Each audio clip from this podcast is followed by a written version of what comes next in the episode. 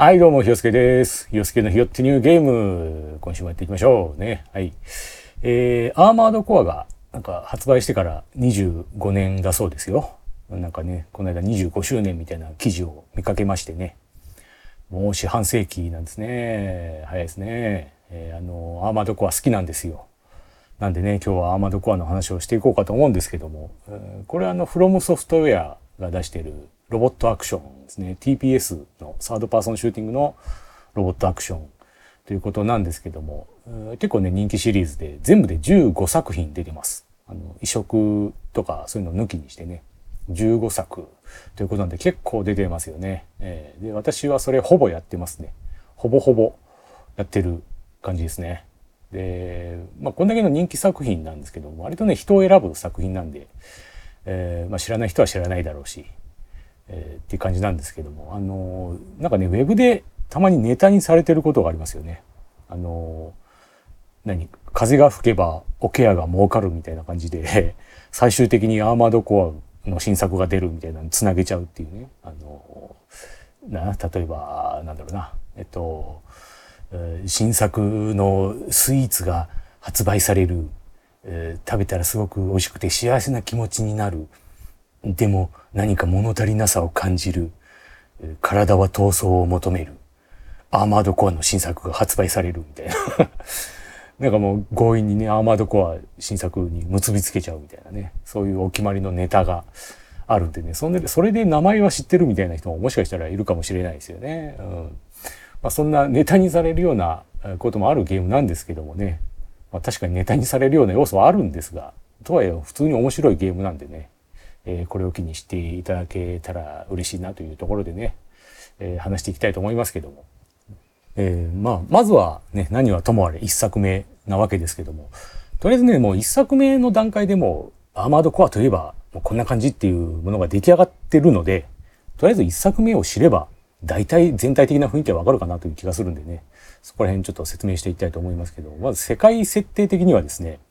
あの戦争で、大きな戦争があって、世界、世界が崩壊してしまってるみたいな。もう国家も政府も消滅してしまったみたいな世界なんですよ。で、そんな中で、えー巨大企業がね、もう世界を管理してるというか、なんか支配してるというかね、そんな状況で、状況なんですけども、また企業同士で争ってたりしてね、まあ結局争いが絶えないみたいな。そんないわゆるデストピアみたいなね、世界なんですね。で、そんな中で主人公は、えーレイブンと呼ばれる傭兵としてですね、えーまあ、企業から依頼を受けたりして、で、それでミッションにね、臨むと。戦いに身を投じていくと。そんな感じなんですよ。で、そのレイブンがまあロボットに乗って戦うわけですけども、その乗ってるロボットの名前が、えーアーマードコアと。えー AC、通称 AC と言いますけどね。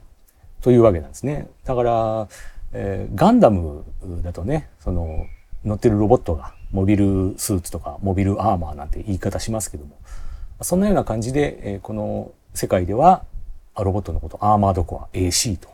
呼んでおります。で、まあね、15作品いろいろあってね、こうストそれぞれにストーリーがあったりするわけですけども当然。でもね、基本的にはもう全体的にそんな感じなんですよ。もう、要はそういう争いの絶えない世界の中で傭兵として戦いに身を投じていくっていう、大体そんな話だと思っといてもらえれば大丈夫です。もう、ストーリーはね、今回ちょっと一個一個説明してると長くなるんでね、もう以上とさせていただきますよ。もう基本的にはそんな感じですと思っといてください。ええ。で、まあ実際ゲームやる際にもね、そんなストーリーを深く楽しむっていう感じでもないですからね。あの、まあそういうストーリーを楽しみたい人は楽しむこともできるけども、あんますごい曖昧になんかこうちゃんと語ってくれなかったりするんで、なんか想像で補うしかないみたいなとこあるんでね。あの、それよりもまあとにかく戦闘を楽しむみたいなゲームですよ。ええなんで、とりあえず今回はストーリーね、話は置いときますけども。えーまあ、その上でまあ AC の特徴、アーマードコアといえば、みたいなね、ところを説明していきますと、まずアーマードコアの特徴といえば何よりもカスタマイズなんですよね。AC のカスタマイズ。あの、まあね、ロボットをこう、いろいろパーツを組み替えて、えーね、自分なりのロボットをね、作っていくというところなんですけども、この AC はまずパーツがいろいろ分かれてまして、まあ、コアパーツという胴体ね、胴体があって、で、腕があって、足があって、頭があって、で、まあ、エネルギーの出力を決めるジェネレーターで、まあ、機動力に関係してくるブースターで武器のロックオン性能に関係する FCS であともう右手武器左手武器、えー、右肩武器左肩武器みたいなね感じで結構パーツが多いわけですよ。でこのパーツをいろいろと組み替えてねそれぞれに細かいパラメータとかもあるしそれを選びながらこうね厳選してえ組み替えて自分なりの AC を作っていくと。まあ軽量級にしてねこうスピード勝負にするのか、えー、真逆の重量級でねパワー勝負でご了していくのかはたまたバランスをとってね中量級にするのかとかねで武器にしても近距離系なのか遠距離系なのかとか頭エネルギー系の武器と実弾系の武器とかねあったりしてとにかくまあ選択肢がいろいろあるんでもうこれがいろいろね選ぶだけでも時間かかってねそれを選んでるのが楽しいんですよ。でさらにやっと組み上げたと思ったらそこからまたカラーリングをね AC のカラーリングを決めれますんで細かく。全体のカラーリング決めるもよし、えー、腕だけちょっと変えるとかね足だけ変えるとかいうこともできるしもうこれでまた時間かかりますよね。でさらにはねエンブレムっていうのは作れまして要は自分だけのマークをね書けるんですよ。もうドット絵で書いて。でそれを AC に貼り付けるみたいなねこともできるんで。もうこれだけ AC を作るっていうだけでいろいろやることがあるんでもうこれだけで一つのゲームとして楽しいぐらいのね感じですね。あの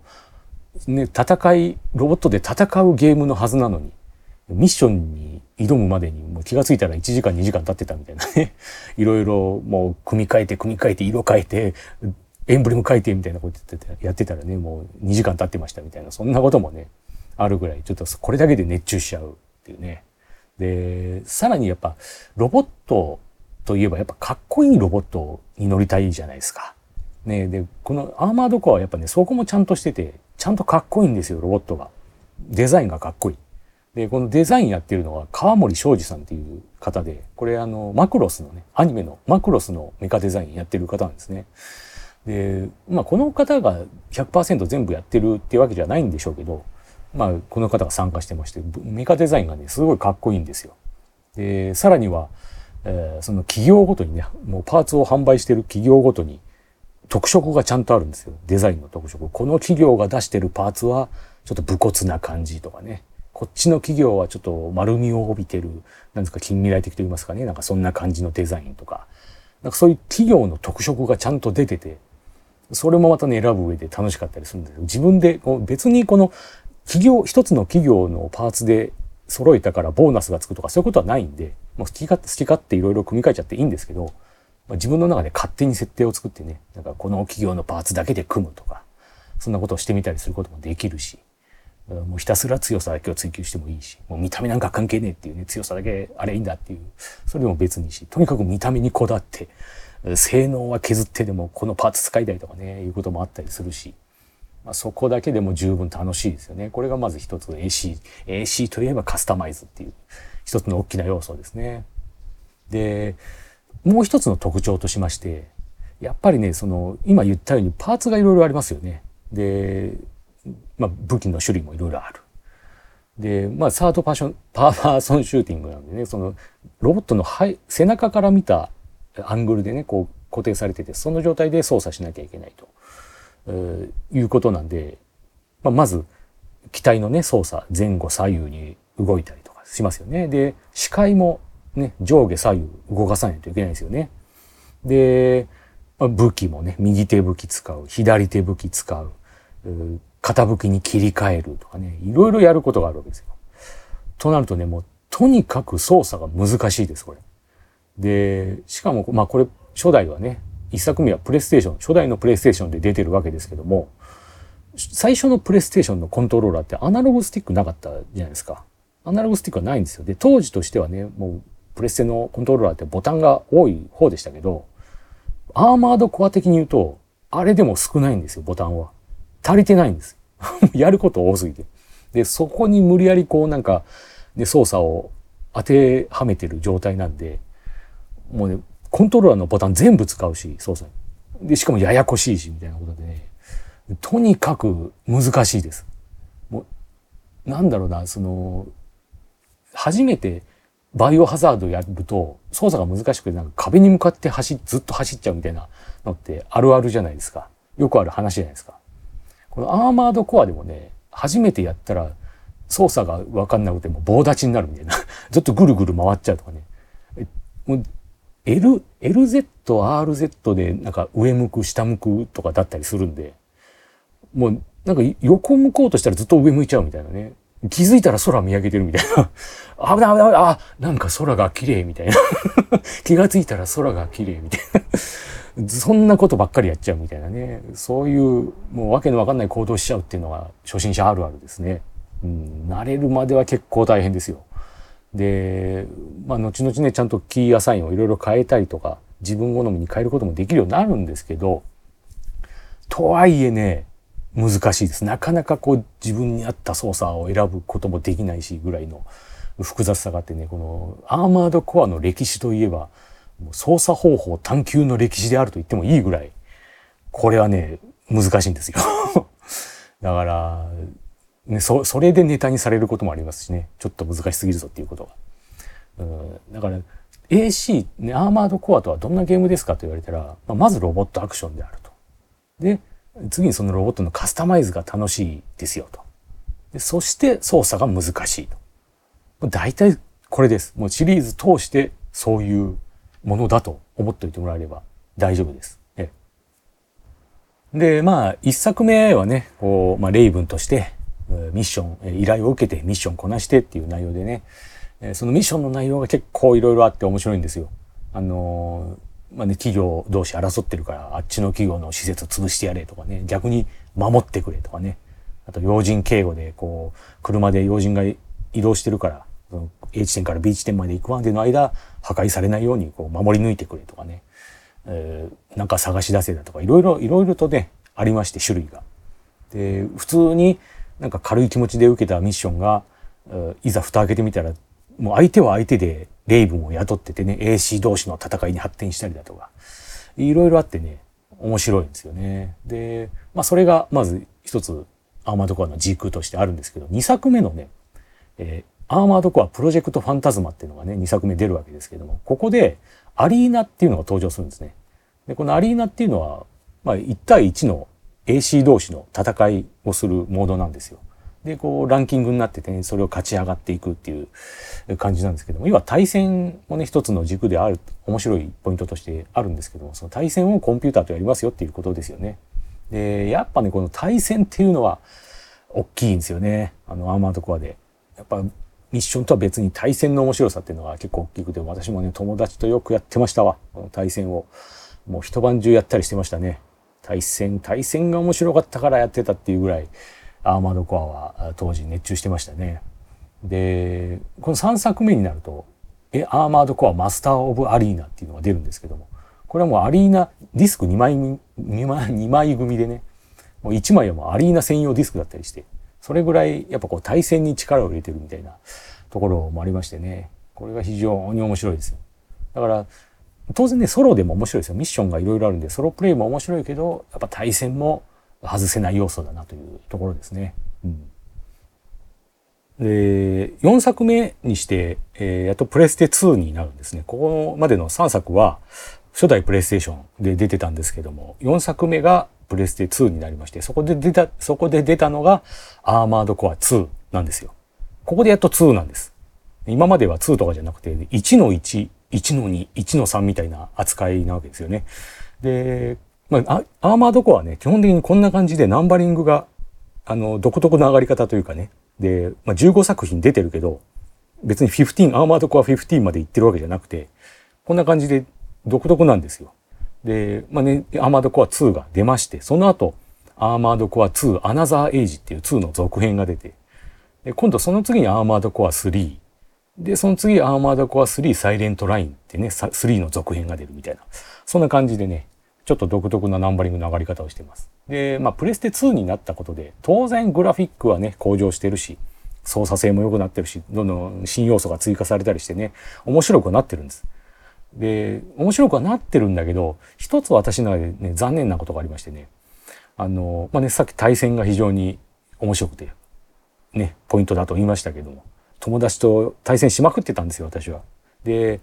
その対戦の時の楽しみの一つとして、まあ当然ね、戦うのが楽しいってもあるんですけど、戦いが終わった後にリプレイが見れるんですね、これ。で、視点がね、カメラ視点がいくつか変えれまして、まあ 1P 側の視点で見る、2P 側の視点で見ることができるし、もう一つね、引きの絵で 1P、2P 同時にね、客観的な視点で見るってこともできるんですよ。で、そのね、カメラアングルがすごい好きで、要はすごい離れたところで、こうちっちゃい AC がこう、ウィンウィン言いながらこう戦ってミサイル飛ばして、そのミサイルの軌道がブーンと見えてたりして、ね、それをなんかこううまいこと避けていったりする感じとかね、そういうのが客観的に見れるのが面白くて、あ、今の動きかっこよかったよね、みたいなことをね、友達と言いながらリプレイを見るっていうのがすごい好きだったんですけど、まあ、それもあって対戦にハマってたっていうのがあるんですよね。なんですけどね、2になってから、この対戦用のマップがちょっと複雑化したりっていうこともあってか、その引きの絵の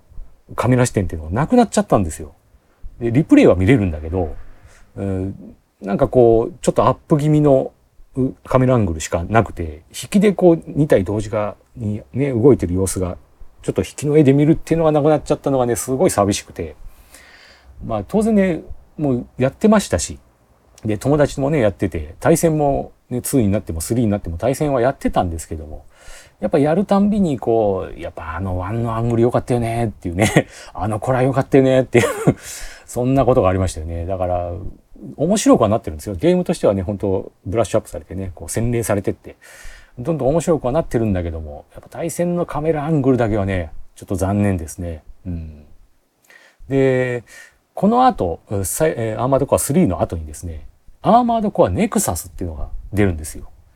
で、このネクサスっていうのがちょっとポイントの一作でして、まあ、今まではね、いろいろ要素追加されたりとかありますけど、このネクサスで追加された要素っていうのは結構重要で、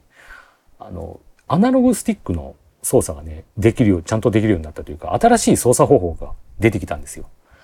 まあ、今までもね、キーアサインを変えて自分なりのお気に入りの操作に変えることはできたんですけども、なぜかね、この右スティックが使えながら、右スティックに対して、この操作の割り当てっていうのができなくて、なんで、ね、視点変えたりとか結局複雑な操作を強いられてたわけですけども、ネクサスからはこのアナログスティック両方使えるようになったんで、要は左スティックで移動、右スティックで視点変更みたいな感じの、割と直感的な操作ができるようになったんですね。もうはっきり言ってこっちの方が断然やりやすいんですよ。まあ、FPS 的なね、操作方法といいますか。だからね、全然いいんですけど、やっと、ここでやっとなんですよね。うん、で、まあ、やっとこういうね、いい操作方法が追加されてよかったなぁなんて思うと思いきや、それ、その前まではそういうね、トリッキーな複雑な操作方法を強いられてきたわけですよ。前作までね。で、それがしっかり体に染みついちゃってるわけですよ、こっちとしては。だから、逆にちょっと戸惑いましたよね、最初は。うん、まあ、結論から言うと、ね、結局その新しい操作方法にすぐ慣れて私の場合はね、もうそっちでやるようになったんですけども、結局こっちの方がやりやすいなっていうことだったんですけども、最初はね、戸惑いましたよね。いきなりそんな、そんなこと言われても、みたいな。もうこっちはもうこれが染みついちゃってるから、もうこ、あれが、あれじゃないともうダメなの？みたいな。あの変態プレイじゃないともう満足できないの？みたいなね。体が覚えちゃってるみたいなね。そういう状態になってるんでね。あの実際私の友達なんかね、ずっと対戦一緒にやってた友達なんかは、ちょっと新しいのこれ慣れないわ、つって結局古い操作方法をね、別にしたやり方でやってましたけども。もうね、体に染みついちゃってるっていうね。もうあの、特別な味が忘れられないみたいなね、ことになってましたけどね。うん、こ結構、操作を、操作方法を語る歴史の上では外せない一作ですね、ここ。でその次はですね、アーマードコア9ブレイカーというのが出てます。またね、ナンバリングとは違う。ちょっと特殊な感じですけども。これはね、内容もちょっと特殊でして。あの、まあ、ネクサスはね、操作方法を追加されたなんてこともありましたけど、内容的には今まで通りの感じのね、あの、ミッションを受けて、え、戦いに身を投じてっていう感じだったんですけど、ナインブレイカーはね、あの、ミッションがないんですよ。トレーニングとアリーナっていうこの2本の軸で出てきまして、トレーニングっていうのは、ミッションを受けるわけじゃなくて、なんだろう、う要は課題を与えられてそれをこなすみたいな感じなんですね。あの、メタルギアソリッドの VR ミッションみたいな。うん。あの分かりやすく言うとね。みんなわかるでしょ？その だから要は、その、なんだ、ストーリーがあって、その中で依頼を受けて何かするとかいうわけじゃなくて、ただ単にもう黙々と課題をこなしていくみたいなね。なんかこう、標的があるからそれを何秒以内に倒しなさいみたいな感じだったりとか、そういうのをひたすらやっていくっていう感じの内容になってるんですよ。まあこれはこれでね、面白いとは思いますけども。まあ普通のアーマードコアとはちょっと違うなっていう内容になってますね。で、その次、その次もまたね、移植作でして、これ、アーマードコアフォーミュラフロントっていうのが、この PSP で出てます。携帯機になったんですね。で、内容的にガラッと変わってまして、これ。一応ね、アーマードコアを AC を組み上げてっていうとこは変わんないんですけども、アクションじゃなくて、シミュレーションなんですよ。この、自分のまず機体を作ったら、このその機体のプログラム、動かすためのプログラムを自分で考えるんですね。そのプログラムを組んで自動で戦わせるっていうシミュレーションになってます。なので、もうまるっきり今までとは違う内容で、もう別物ですね。シリーズ15作品がある中で唯一これだけです。こういうタイプのゲームは。なんでこれはね、私やってないんですよ。ちょっとだけ、ほんのちょっとだけ触ったことはあるんですけど、やっぱちょっとなんかこう、合わないなと。やっぱアーマードコアといえばアクションがやりたいなというとこでね。えー、ちょっとこれはやって、今やったらちょっと面白いかもしれないですけどね、これはこれで、こういう作品はこういう作品で、まあありだとは思うんですけどね、当時の私にはちょっと合わなかったなということでやってないですね。で、その次、今度またプレステ2に戻りまして、えー、アーマードコアラストレイブンというのが出ますね。これまた普通の今まで通りのアーマードコアの感じに戻ってます。で、ここれぐらいまで来るとさすがにね、内容も成熟してきて結構人気ある作品、遊びやすくて人気ある作品じゃないですかね、この辺は。うん、面白いと思いますよ、この辺。で、その次で、今度プレステ3に移行しますね。ここまでが、ラストレイブンまでがプレステ2で、その次がプレステ3になりまして、アーマードコア4になります。やっとナンバリングがね、上がりまして、4ですね。で、4もね、2作出てるんです。アーマードコア4とアーマードコア4アンサーっていうね、続編、4の続編が出てて、4で2作出てるんですけども、私はね、15作品の中で、このアーマードコア4アンサーが一番好きですね。一番面白いの方、4と4アンサー、両方とも好きですけども、特に4アンサーかな。これが一番好きです。うん。で、ここでね、4で結構ね、世界設定とか刷新されて、で、いろんな追加要素もたくさんあったりして、操作方法もちょっと変わってたりなんかしてね、結構新しく生まれ変わったって感じがしてますね、ここは。で、それが私には良かったです。で、どれ、どんな感じで変わってるかっていうと、今までは結構ね、ブースターを使って空飛ぶってこともできたんですけども、結構エネルギー消費が激しいから、そんなずっと飛んでるとかいうこともできないですし、なんですけど、この4からは結構そこら辺のエネルギー消費の効率とかが見直されて、結構飛んで飛びっぱなしで戦うみたいなことができたりね、空中戦がやりやすくなったりだとか、あとスピーディーな展開のね、戦いになったりだとか、新しい補助ブースターができたりしてね、こう、クイックブーストみたいなのができたりして、結構ね、スピード感が溢れる戦いに変わってます。で、それがね、面白かったんですよ。あと、ミッション的にもね、あの、なんかすごい巨大戦艦と戦うみたいな内容があったりしてね、面白かったですね。うん、だから、これが一番好きですね。私は4アンサーが。一番好きです。で、その次、今度アーマードコア5が出るわけですけども、これがね、問題作ですね。私の中では結構問題作。で、もうここでね、もう、まあ、4でね、ちょっと雰囲気変わったと言いましたけど、5でね、もうまた変わるんですよ。これがね、ガラッと変わります。もう思いっきり変わるんです、ここ。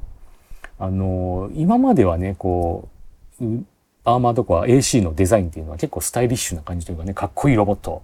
っていうね、えー、感じだったんですけど、頭身で言うと八頭身みたいな感じのね、そういうロボットだったんですけども、AC5、アーマードコア5の AC はですね、ちょっとずんぐりした感じの、まるっきり違う感じのデザインになっちゃったんですね。あのー、なんですか、フロントミッションのバンツァーみたいな感じですよ。えわかります？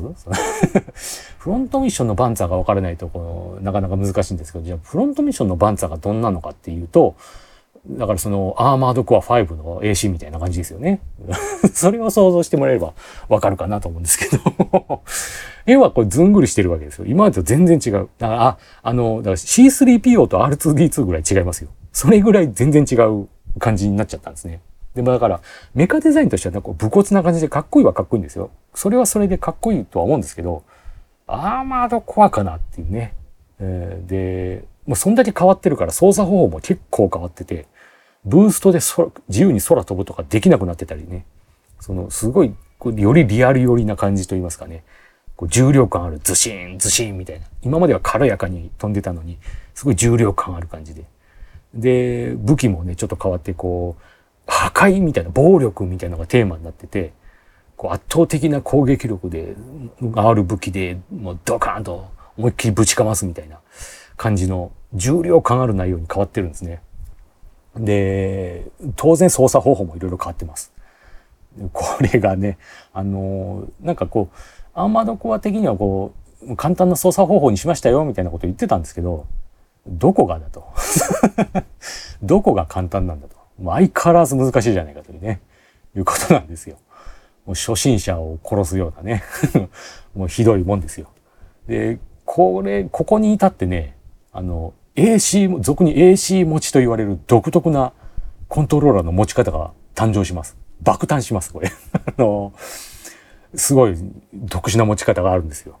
あの、コントローラーをね、まあ普通はこうボタンがある方を前面としたらもう前面を自分の方に向けて持ちますよね。当たり前ですよ、それは。当然なんですけど。AC 持ちっていうのはね、そのコントローラーの前面、ボタンがある方を自分の前の方、正面の方というかね、反対側に向けて、コントローラーの背面が自分の方を向くようにしてコントローラーを持つんですよ。で、要は LR ボタンのところに親指が来て、えー、中指人差し指とかで、このレバーとかを、ボタンとか前、前面のレバーとかボタンとかを操作するみたいな。だからこう、背中から手回しておっぱいまさぐるみたいな そんな感じの操作方法なんですよ。もうそこまで行ったかと。ついにこの操作方法探求の歴史はそこまで行ったのかっていうね。これね、あの、AC 持ちで検索してもらえれば、この AC 持ちを考案した方の、発明した方のブログの記事がね、見つかると思いますんで、よかったら読んでみてください。面白いですよ。その、ね、こう、独特な持ち方を考案して、それが広まって、ね、いろんなところでまたさらに細かい進化が、をしていったり、変化をしていったりしてね、もう、この操作方法の探求がね、とどまることを知らないわけですよ。えー、それぐらいやっぱ最後の最後まで操作方法で人を惑わすゲームですよね。のまあ、AC5 が出て、その次に AC えー、アーマードコアビクトリーデイっていうね、5の続編が出て、っていうことで、ここで、まあ、AC 一旦終わってるというか、新作はもうこの後出てない状況なんですけども、これはね、あの、まあ、いろいろと理由はあると思うんですけど、やっぱ AC5 はね、どうなんだろうなっていう、個人的には、あの、いまいちだったんですよね。あの、まあ、操作方法に関しては、まあ、昔から私なんか慣れてるんでね、まあ、多少難しかろうが大丈夫だったんですけども、内容的にね、あの、オンラインプレイがここから本格的に導入されまして、結構ね、オンラインありきみたいな内容になってったんですよ、ここから、5から。えー、みんなでね、チーム組んで、えー、なんかこう、ミッションに挑戦しましょうみたいな感じだったりね、そこら辺がメインになってって、私は基本ソロプレイヤーだったんで、まあオンラインやってないんですけども、まあ、ソロプレイヤー用に楽しめるようにね、こうミッションとかも用意はされてるんですが、それがね、あんま面白くなくて、結構単調な内容なのばっかで、正直あんま面白くなかったんで、だから AC5 はやってますけども、AC5 の続編のね、ビクトリーデイの方は私やってないんですよ。もう、もういいかなという。オンラインメインになっちゃってるし、もういいかなっていう感じでね、やってないですね。で、そのオンラインの方もどうなんでしょうね。そう、まあ、人気があったのかどうかちょっとよくわかんないですけど、結局ここでもう歴史が終わっちゃってますからね。一旦。うん、で、これだけガラッと変わってるんで、内容が AC5 で。制作側もね、もうアーマードコアっていう名前をやめようかっていう案もあったみたいですよ。アーマードコアじゃない、ね、別の名前で出そうかっていう案もあったみたいですけども。いや、ここは、えー、アーマードコアのね、これからのアーマードコアの歴史を考える上で、新しいことに挑戦していくみたいなね、そういうの大事だろうみたいなことで結局、アーマードコア5ということで出したみたいですけども。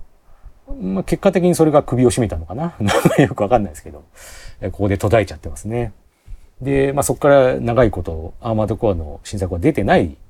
ね、出てないんで、だから最初に言ったようななんかね、こうネタにされるアーマードコア新作が出るみたいな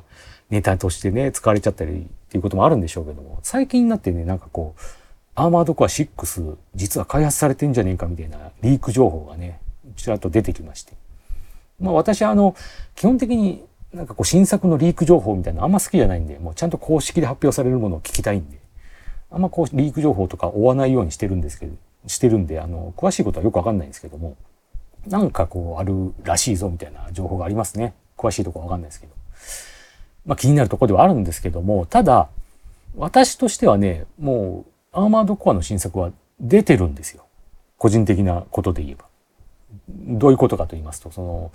えー、ニンテンドースイッチで出てるデモン X マキナというロボットアクションがあるんですけども、これがね、私の中では実質的にもうアーマードコアの新作です。というのもあの、まあ、これ作ってる方が、まあ、ソフト、フロムソフトウェアじゃないんですけども、出てるとかで、マーベラスから出てるゲームなんですけども、作ってる方が、もともとフロムソフトウェアでアーマードコアやってたか、作ってた方で、佃さんという方がプロデューサーで、で、メカデザインも川森さんです。で、そんなわけで、非常にアーマードコアっぽいんですよ。まあ似て非なる作品ではあるんですけどね。でも非常にアーマードコアっぽいなっていうとこで、私の中ではこのデモン X マキナが、えー、生まれ変わった新しいアーマードコアという位置づけにもうすでになってますね。なんで、アーマードコア6も気になるとこではあるんですがね、えー、個人的には続編ということで言えば、アーマードコア6が出るよりも、デモン X マキナ2出してくれた方が嬉しいかなというとこですね。で、まあこのデモン X マキナの話は、ちょっと次回また改めてちゃんとしようかなと思うので、一旦ここで、え、今回はアーマードコアの話ということで、まあこんな感じにしとこうかなと思いますけども。とまあ、そんなことで、えー、15作品をね、ざっくりと紹介してきましたけども、だいぶはしょりましたけどね、え、ファンのから、ファンの方からしてみたら、はしょるにも程があるだろうっていうぐらいはしょりましたけどもまあ、ね、これから、じゃあこれからアーマードコアやってみたいと、手つけるっていう人がいた場合、どこをおすすめするのかと、どこから手つければいいのかとなった場合、これ難しいですよね。あのー、まあね、私は4アンサーが好きなんで、まあおすすめしたい4と4アンサー、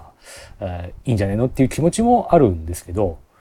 いきなり4やるよりもどうせなら、どうせやるんならもう一作目やってほしいなっていう気はしますよね。第一作を。えー、もうこの段階ですでにアーマードコアらしさっていうのね、もう出来上がってるんで、そのロボットアクションで、えー、カスタマイズがね、いろいろできて、で、操作が難しいっていうね。うん、でこの操作の難しさに絶望してほしいなっていう